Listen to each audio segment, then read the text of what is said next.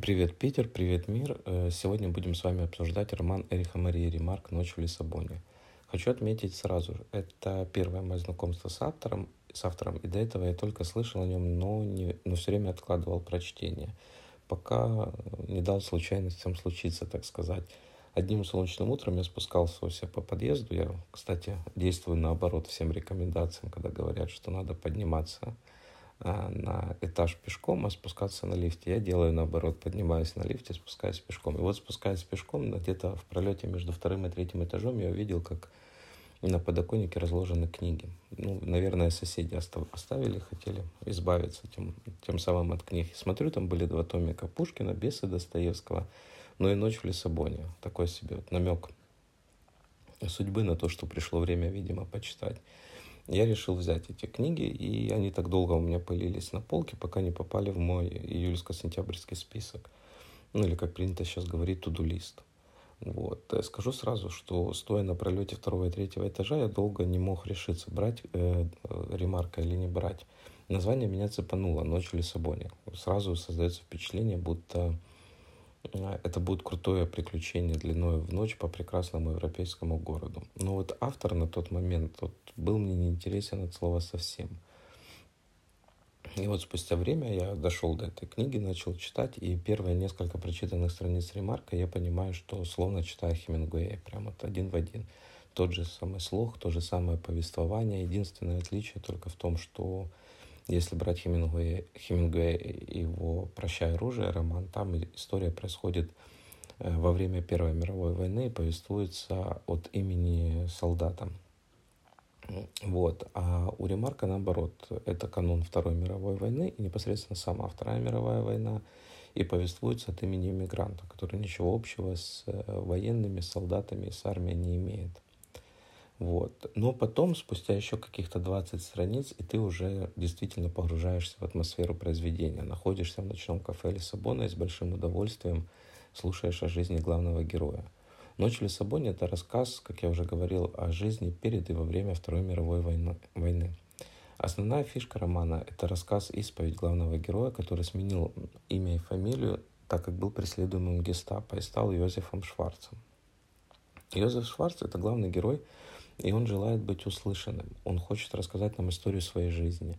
И рассказывая, э, он жаждет узнать ответ на мучащий его вопрос, кто он на самом деле. Иммигрант, рогоносец, убийца или любимый человек.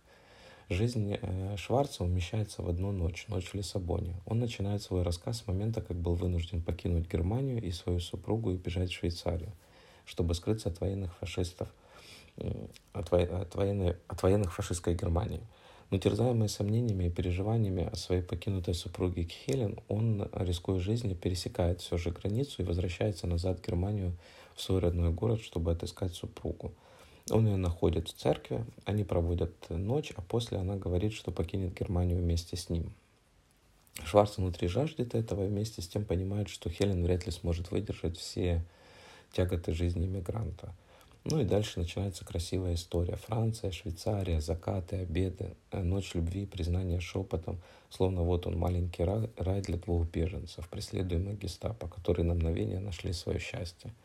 Ну, как вы догадались, счастье длилось недолго, их арестовывают, отправляют в тюрьмы для интернированных. Ее в женскую, его в мужскую, и вновь разлука, и вновь неведение. А после снова побег и воссоединение. Прекрасные вечера в заброшенном замке Франции, признание в любви и измене. Хелен признается ему, что у нее были другие мужчины, и, они, и она даже хранит от них письма. Своих любовников она называет костылями. Потом, по глупости, господин Шварц попадает в плен к немецким военным и подвергается тяжелым пыткам. А хочу отметить, кстати, что пытки тоже очень ярко описаны ремарком. И все же ему удается бежать и даже пойти на преступление, чтобы вновь оказаться рядом со своей Хелен, и вновь бежать и пересекать границу – но в этот раз уже в Лиссабон, где мы с ним и встретимся вечером и где он поведает нам свою историю. Ремарк прекрасно описывает постельные сцены и очень, атмосфера переда... и очень атмосферно передает сцены туалетные, грязные и подлые выходки немецких фашистов. Такие переходы устраивают внутри читателя так называемые эмоциональные качели. Вот ты наслаждаешься вечером у пруда вином и вслушиваешься в томные признания в любви, А вот ты уже в угольном подвале французской тюрьмы слышишь, как один из задержанных мочится в углу, весь измазанный сажей, без надежды на спасение. И наступает финал. Чтобы не спойлерить, э, в финале э, Йозеф Шварц задает один из главных э, вопросов и обращается скорее к читателю, нежели к своему собеседнику литературному. Был ли он любим своей Хелен? Или он очередной костыль для нее? Кто он в конечном итоге? Беженец, эмигрант, убийца, любимый муж или жалкий рогоносец? Слушая, и, слушая его исповедь, э, хочется ответить ему, никогда не сомневайся, она любила тебя. Но потом наступает легкое сомнение, и ты уже сам не понимаешь, а любила ли его действительно Хелен. Или он все же оказался для нее очередным костылем. И вот э, в таких вот качелях ты находишься и ждешь, что автор – сам даст ответ на этот вопрос. Но Ремарк оставляет этот вопрос без ответа, и единственное, в чем ты можешь заверить господина Шварца, так это в том, что он точно не убийца. А вот был ли он любим своей супругой, этот вопрос остается без ответа. Что вы думаете по этому поводу? Кем на самом деле оказался главный герой романа? Иммигрантом, убийцем, рогоносцем или все же любимым? Давайте вместе разбираться. Ну и, конечно, всем хороших выходных, побольше прочитанных страниц.